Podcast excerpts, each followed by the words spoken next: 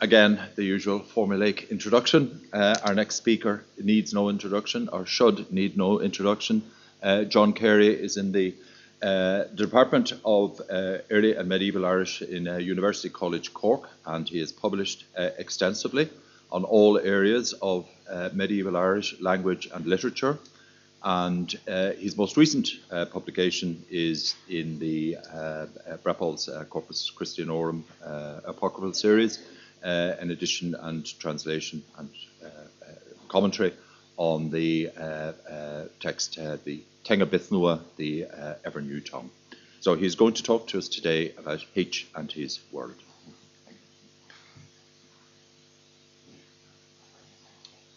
Thank you, Liam. When Rodrigo McCohen said yesterday, in the wake of Elizabeth Duncan's meticulously argued challenge to the received wisdom concerning H, but I would now have to change my title. This was, of course, an understatement. Potentially, I would need to change a good deal more, perhaps to the extent of giving a paper that is seven times as long. I do not think, though, that a hasty exercise in face saving damage limitation on my part would be an adequate response to her radical thesis or indeed do it add much to our understanding generally. What I am offering is, accordingly, a sort of pre Duncan time capsule in which the H whom I evoke as a single individual may simply be shorthand for the postulated collectivity, which, at a couple of points in her own talk, Beth described as different scribes in the same school. This obviously leaves several issues in the air some of which we may be able to explore together afterwards. And so to my text. It is often the case that a paper's title will give some indication of how clear or how vague a sense of their topic the speaker had at whatever more or less distant point in time they are obliged to commit themselves to one. Seen in these terms, my own title is a dead giveaway. To the extent that I had anything at all in mind when I came up with it, I may have been entertaining a notion that, by making as comprehensive a survey as I could of H's interventions in the manuscript, I would gain a sense of some of the larger contours of his mental landscape. And there may indeed be something of this in what follows. For the most part, however, I have found myself in pursuit, in paradoxical pursuit as it turns out, of H as an individual. In aspiring to find my way, to however modest an extent, inside H's head, I have taken a course comparable to that adopted by Anne Dooley in the chapter which she devoted to him in her richly provocative study of the time. While distancing herself from the details of Geroid McCohen's speculations concerning the scribe's identity and date, Dooley commended his Ulidia paper for having had, as she put it, the effect of creating the sense of a real person behind the traditional cipher, and thus casting H himself into higher relief than before. And she went on to describe H on her own account as a close, one might almost say an obsessive reader, profoundly engaged with the materials with which he worked, and indeed, and I quote again, an essential link and an enabling voice in the self conscious negotiation from one model of heroism to another. So, with these impressive antecedents and these half formulated aims, where to begin? After more than a century of scholarship, what is there left to say about the latest of the hands of Leabhar na? One obvious question in any consideration of the coming into being of LU is that of the relationship, or lack of it, between the scribes. And, not surprisingly, this is a question to which scholars have returned again and again.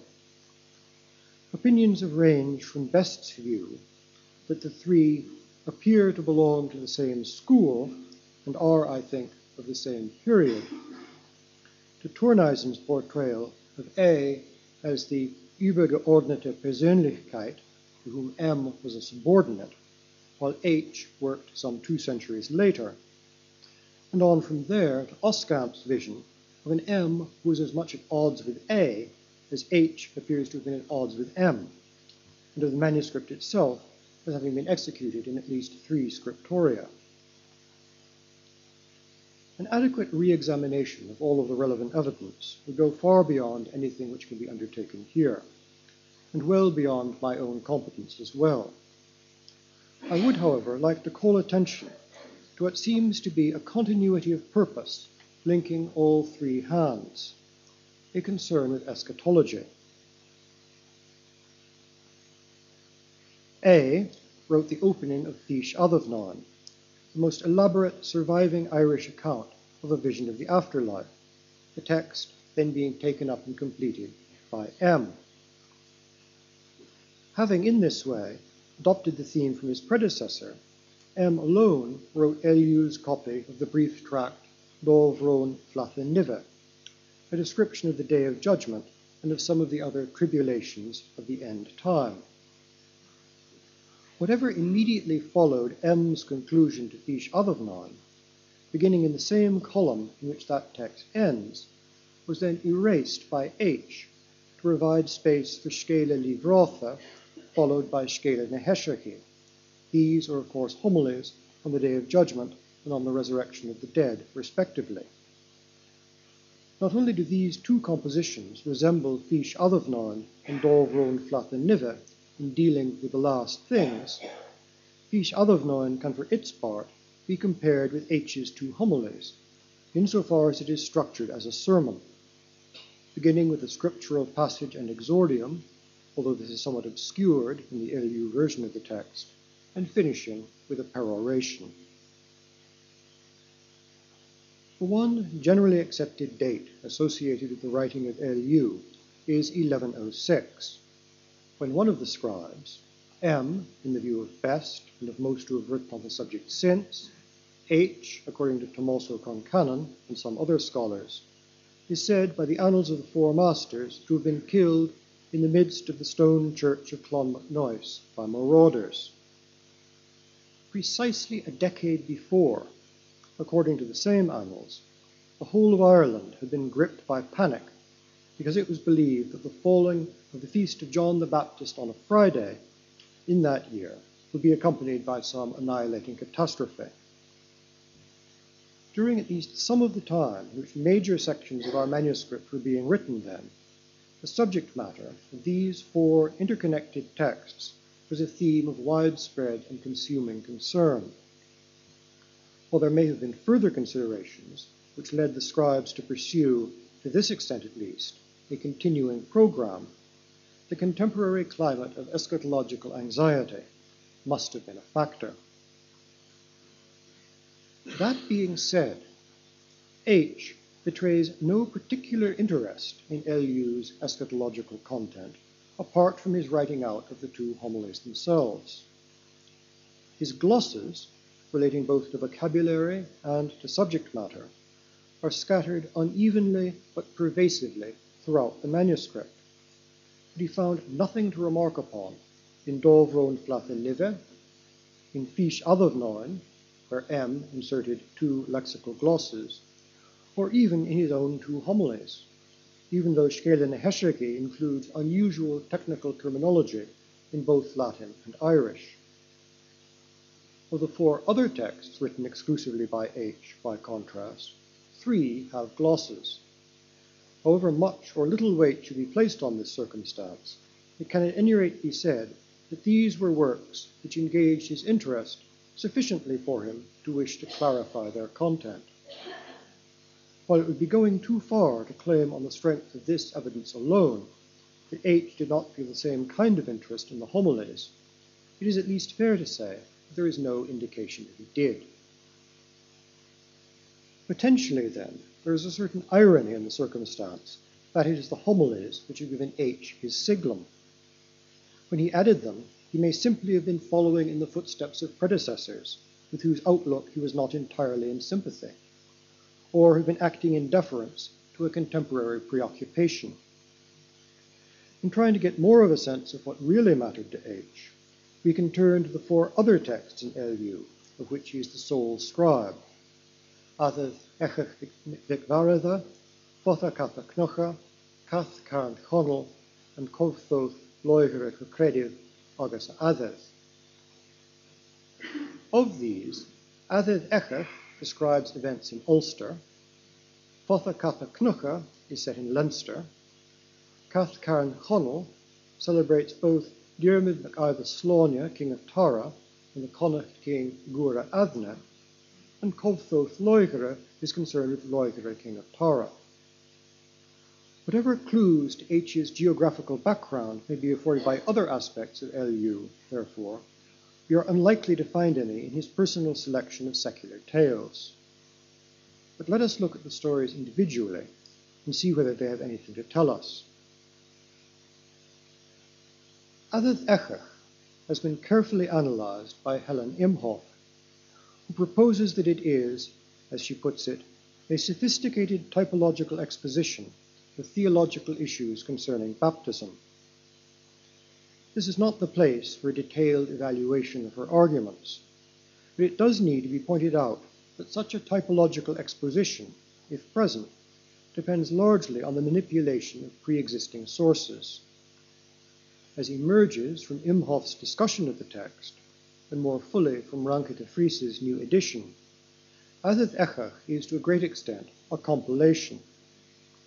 The first section, describing the wanderings of the brother, brothers Echith and Riv and the catastrophic origins of Loch Ney and Loch Ree, is closely based on the Dindshenchas accounts of these two lakes, often indeed echoing details of their wording.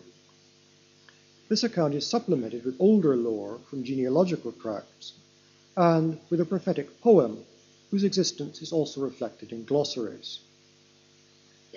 Two longer poems follow, dealing with the bursting of Loch Ney, the survival and transformation into a water creature of the princess Liban, and her eventual capture and baptism.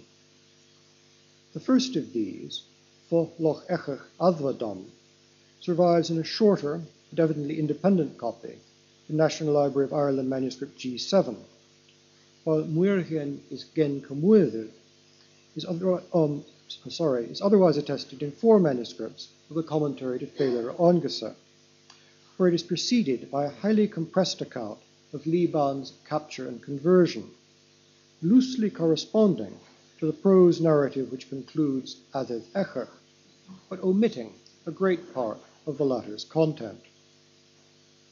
Even apart from these omissions, the Féilear commentary can scarcely have been Aided Echach's source for this material. Padraig Ó has shown that the commentary must have been written after 1170, and he sees it as having drawn upon a version of Aided Echach very close to that now preserved only in LU, as he puts it, rather than vice versa. Despite this, Muirchen Isken Camuidir and some accompanying prose may well have been associated with one or more copies of the Féilear itself before the commentary was composed.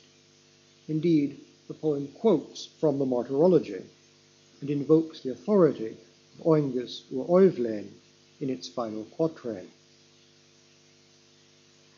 Imhoff makes the intriguing suggestion that the author of Aided Echach was H himself. Her reasons for advancing this idea, which have to do with the theological subtext which she discerns in the tale, taken in conjunction with the theological interests which have been attributed to H, seem to me to be debatable but the hypothesis may be worth considering on other grounds as well. H's only gloss on the prose of Aided Echach identifies a place called Tir Cliche Agus in Vic Oig, as being the same as Mag Fin. Here, the source is the prose Dindshenchas, where we are told that Reeve was confronted by Mithir, Imwig in agus ba sédón tír cliche áingasa agus vither. Whoever supplied the gloss was consulting the same source that was used by the author, a scenario which could be streamlined if we imagine that author and glossator were in this instance identical. Whether or not he was responsible for composing Aided Echach, H's inclusion of the tale in LU shows that he was interested in lore of this kind. If the Mag Fin gloss is not evidence of authorship, then it means that H took the trouble to consult one of the story's sources in order to, to elucidate an obscure place name, itself an indication of more than casual engagement. As Imhoff and de Vries have pointed out, there is further evidence to the same effect in H's glossing of the Annals of Tigernach in Rawlinson B502, where he has supplemented the annalist's account of the bursting of Loch Ness with a reference to the bursting of the lake of Riv MacMaratha across Maghnarthen. This bit of information corresponds precisely with what we find in Aided Echach. It may be noted in passing that this correspondence indicates that H's glossing of the annals post-dated his work on LU. If he had been aware of the additional information which the annals of Tigernach provide concerning the bursting of Loch Ness when he was writing Aided Echach, he would almost certainly have been moved to make use of this knowledge, if only by way of further glossing. The main narrative focus of Aided Echach is the fate of Li Ban, a survivor out of the pagan past, her life supernaturally preserved and extended, who comes at last under the protection of saints to whom she recounts her adventures. In these terms, she is a figure reminiscent of Tuan, son of Carol, a fragmentary copy of whose story appears earlier in AU. The opening is in the hand of A, but the remainder is rewritten in Rasura by H. While A's segment of the text follows the consensus of the other manuscripts, H diverges from this sharply. The most conspicuous difference is the introduction of three late Middle Irish poems, all placed in the mouth of Tuan himself, describing his feelings at finding himself transformed into a stag, a boar, and a bird of prey. There was presumably a poem relating to his existence as a salmon as well, which has been lost together with the rest of the end of the story. H begins his part of the tale with the words introducing the first of these poems, indicating that it was specifically in order to insert the poems that he intervened in the text. The situation is somewhat reminiscent of his first interpolation in Táin Bó where what M had written was erased to make room for the poem Adhu Fair Vin Vertis Kles. The poems added to Scale Tuon do not appear to be attested elsewhere. Their net effect is to lend Tuan a pathos comparable to that of Li Ban's portrayal in Aided Echach. On the strength of both of these texts, H appears to have had not only an interest in lore of the deeper past, but also an imaginative empathy with those who lived on into the Christian period to bear witness to it. Yet another tract dealing with undying rememberers is Kethri Arda in Dovwen, an account of four such figures who were placed in the four quarters of the world to relate the lore and wonders of the world to the race of Adam. The main text is written by M, who has provided two glosses. Between the columns, however, H has contributed a genealogy of Fintan MacBochra, which is otherwise found only, so far as I know, in the version of Airne Fingan preserved in the Book of Fermoy and Liber Flavus Fergusiorum. This, too, appears to reflect a particular curiosity concerning the testimony of the ancients. Although H's copy of the Fenian tale, Fotha Catha Cnucha, is not unique, there is another in the Yellow Book of Lecan, an edition of which has been prepared but not yet published by Patricia Kelly. The tale resembles Aided Echach in appearing to be largely a reworking of earlier materials. At various points in the narrative, the author inserts four quatrains from the Dindshenchas poem Alvulachen Lesnevian, which survives in its entirety only in the Book of Leinster. And much of the wording of the prose is evidently indebted to the same source. Two further quatrains in the text are taken from a poem found early in the tale Macgniva the Finn. For other aspects of the story, mainly involving the names and interrelationships of persons and some names of territories, I do not, however, know the source or sources. As Kuno Meyer exerted himself to show, stories concerning Finn were already circulating in the Old Irish period, and some of them have survived in later manuscripts. All the same, it seems worth noting that LU's copy of Fotha Catha Cnucha is the oldest physical specimen of a Fenian prose narrative that we have. There are no others in LU, and also none in the vernacular manuscripts closest to LU in date, Rawlinson B 502 and the Book of Leinster. Too much should not be made of this. There are, after all, plenty of Fenian poems in LL.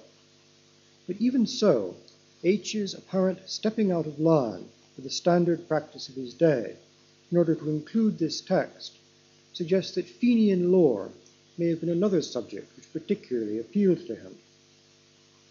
Further evidence pointing in the same direction may be provided by LU's copy of Amra Choluim Chille. H's interest in this work was relatively slight. He only provided 14 glosses for it, by contrast with the 100 glosses on the text by M. Four of those 14 glosses, almost a third, are on the poem Dubh, attributed to Finn or Baíscne. Here, to an extent evident nowhere else in the ten pages occupied by the Lu Amra, H found something to engage him. There is one further Fenian verse in the Amra commentary in Lu, a quatrain placed in the mouth of Gráinne. H has not glossed this brief passage, presumably because when he got to it, it had already been supplied with two glosses by M. I cannot find much to say concerning H's adding to the manuscript of Cath Can Chonel. This is a tale found in three other manuscripts, one of them the Book of Leinster. H has provided only two glosses on the text, despite the fact that, as Stokes noted in his edition, it is full of rare and obscure words. One of these glosses identifies Grib as being the name of the horse of Diarmid mac MacIva Sláine, while the other, on the word lusta in the following line, was probably only added because H's attention had already been aroused by the horse. Fourth and last of the narrative texts, written solely by H, is Cóibhthóibh Loigire Crediv agus Adeth. This resembles Aided Echach in being attested in no other manuscript while at the same time consisting largely of a conflation and development of material known to us from other sources. If Helen Imhoff's suggestion that H was the author of Aided Echach seems plausible, then the same hypothesis could be entertained of Cóibhthóibh Loigire. The greater part of the text is a version of the story otherwise known to us as the pseudo-historical prologue to the Seanchus Mór. In an edition of the pseudo-historical prologue published several years ago, I propose that it and Cóibhthóibh Loigire go back independently to a shared source. Liam Breatnach has, however, noted his dissent from such a reading of the evidence, and there could scarcely be a weightier opinion in this area.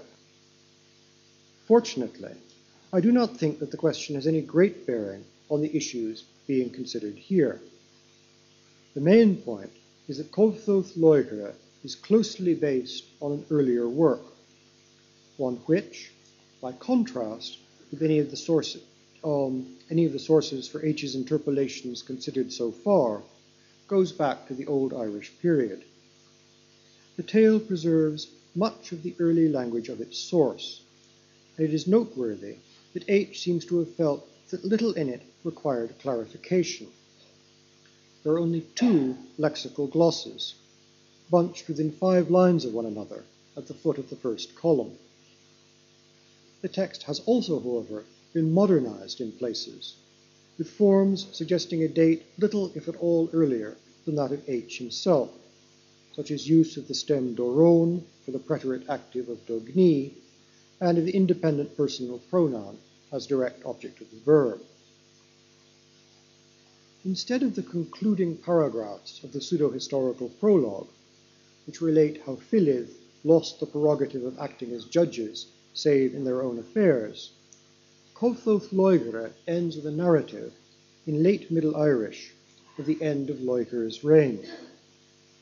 The circumstances are essentially those associated with his death in the Borova, although there is no verbal agreement between the two accounts.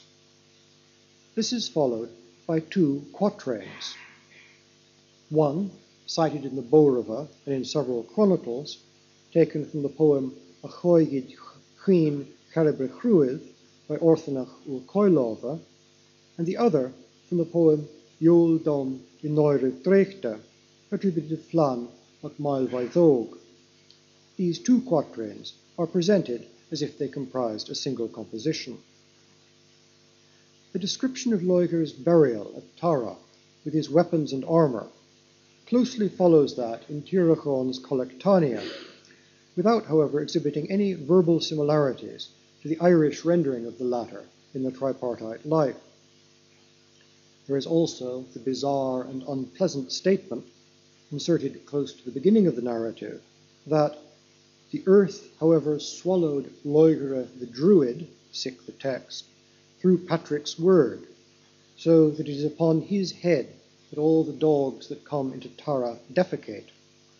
This seems almost like a parody of Tírechán's story.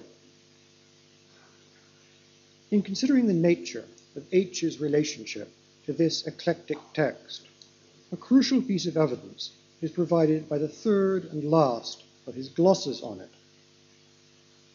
The specific man whom Loegre and the men of Ireland commissioned with the assassination of Patrick's charioteer, thus triggering the crisis which is resolved by the judgment that is the story's climax, is identified in the margin as Nuadhu Derug, a fosterling of Loegre. It is he who slew him. That the culprit's name was Nuadhu can be inferred from the wording of the judgment itself. It is nowhere named in Culhwch Loegre proper, which indeed omits the text of the judgment, nor in the copy of the pseudo-historical prologue in TCD manuscript 1337, the most conservative version of the story, and the one whose wording is closest to that of our tale. The somewhat later version, in TCD 1336, identifies the assassin as Nuadhu Derug, but says no more about him.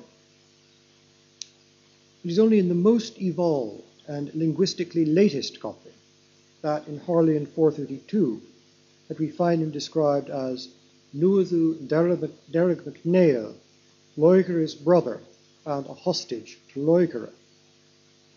While this is not exactly what we find in H's gloss, where Nuadhu is described as Loigere's fosterling rather than as his hostage, it is at least analogous.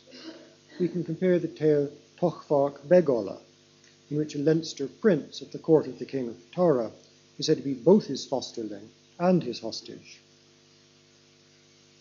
H accordingly had access to another and more developed version of the story, similar to that version which seems to have been most current in the later Middle Irish period, and to have drawn upon it when glossing Culhwch Loegre. While other scenarios are certainly possible, it seems to me that the easiest interpretation of this state of affairs is that Culhwch Loegre was not in fact composed by H himself, but that he added the gloss to elucidate a text of which he was only the copyist. As a composite work, transcribed by H, assembled quite late despite the age of at least one of its sources, Loegre can perhaps most readily be compared with Fotha Catha Cnucha. if we are obliged to relinquish the likelihood of H's authorship of Loigre, it may be prudent to consider relinquishing it in the case of Aided Echach as well. One further bit of text should probably also be counted among H's contributions to LU. Having written the end of the saga Con Culainn on a page erased for the purpose, and before commencing his copy of Cath Cairnd Chonaill, H provides two alternative genealogies of Cuchulainn. Both of these trace his ancestry back to Cermait, son of the Dagda, but while one proceeds to give the Dagda the same pedigree which is assigned to him in Lebor Gabála and other sources, the other, bizarrely, has him descend from Éremón, son of Neil Espania. Versions of this second genealogy also appear in Rawlinson B502 and in the Book of Leinster. In the former, all but the first six names have, for some reason, been erased. A further source of insights into H's interests is the body of glosses which, as already briefly mentioned, he added to the first fragment of the Annals of Tigernach, which forms part of Rawlinson B502. While Best thought that he might have detected H's hand supplying a word in rasura on folio 3 recto, almost all of his contributions occur on just six consecutive pages running from folio 9 verso to folio 12 recto.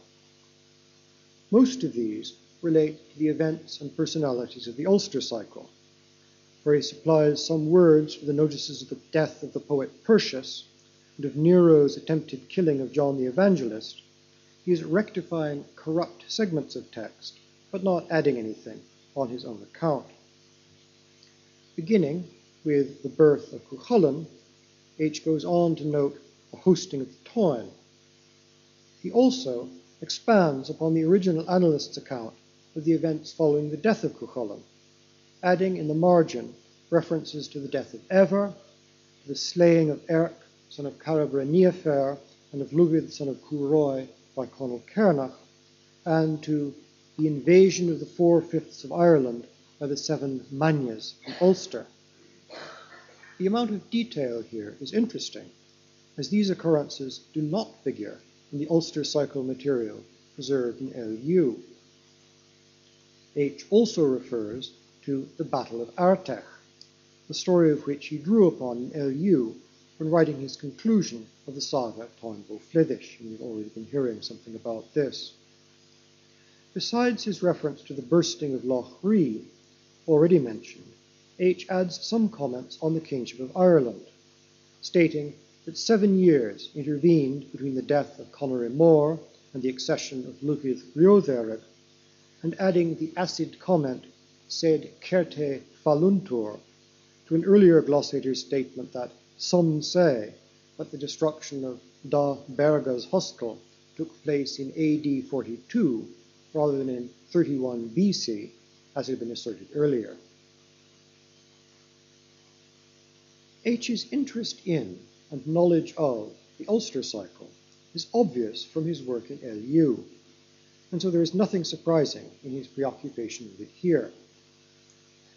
That he should have confined his attention to these few pages in the Annals of Tigernach is also not particularly remarkable, given that they deal with the years in which the events of the Ulster cycle are supposed to have taken place. More interesting is what H does not feel called upon to enlarge on in this period. This was not only the time of Cuchulainn and Conchobar, but also the era of the life of Christ, of the missions and martyrdoms of the apostles, and of the establishment of the first Christian churches. In none of this, however, does H find anything to remark upon, not even the beheading of John the Baptist, a matter of such acute concern in the Irish eschatological thinking of the period. Where he does comment on a non Irish entry, it is a secular one.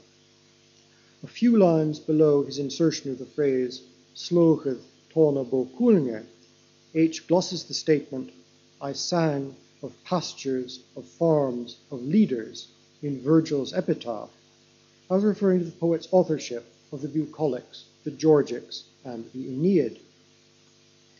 In his additions to the Annals of Tigernach, we have, in my own view, telling support for my earlier suggestion that H had relatively little interest in religious matters as such, despite his transcription of the two homilies which were to provide him with a label.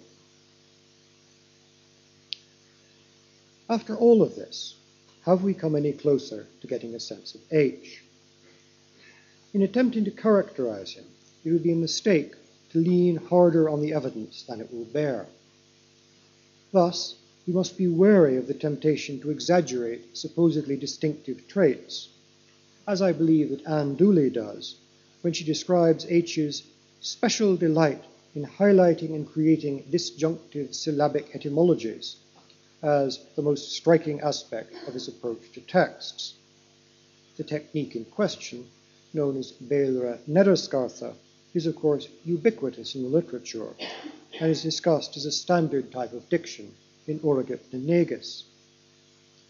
I am also not entirely comfortable with Tomás Ó Concheanainn's statement that H, and I quote, seems to have been familiar with the early Irish manuscript tradition, probably more so than either of the original scribes. We may reasonably regard him as a busy scholar rather than a professional scribe. This would seem to imply that H's predecessors were professional scribes rather than busy scholars. But the range of erudition reflected in M's glossing, which could easily provide material for another paper, weighs heavily against any such view. I would be more inclined to say that M and H were both busy scholars, M being a busy scholar with better handwriting. Even if it may be an exaggeration to claim that H was indifferent to religious matters, it does seem evident that his main interests lay elsewhere, in lore concerning the Irish past. To judge from what he has left to us, he had a taste for antiquarian narratives which drew material together from various sources in the attempt to create more or less coherent accounts of one or another aspect of the past. This kind of literary activity appears to have been widespread in the later Middle Irish period. Other examples which come readily to mind are the multifarious patchwork that is Macgnímartha Finn, and although in this case the author brought considerably more creativity to the shaping of his borrowed materials, Scale Nefir Flatha. But he was also sensitive to the aesthetic and emotional dimensions of the legends is apparent in H's fondness for enlivening them with verse, especially when that verse describes the inner states of the protagonists. In these proclivities, and in his enthusiasm for the Finn cycle, H appears to have been a man of his time. But he may indeed have thought of himself as belonging to a sort of new wave of Irish antiquarianism, could explain his readiness to erase the work of his predecessors, the rude and violent intervention which, whether one deplores or condones it, characterizes him more vividly than any other trait. Although his work in LU reflects mainly literary interest in the Irish past, his annotations in the Annals of Tigernach show that the historical veracity of the legends was important to him as well. A weakness for exotic and unorthodox knowledge is suggested by the eccentric genealogies Fintan MacBochra and Cuchulainn. The last word that H wrote in LU as we have it is Yrfrihish, asked. This is pretty nearly all that I have been doing this morning. I hope that I may have managed to catch some of H's answers.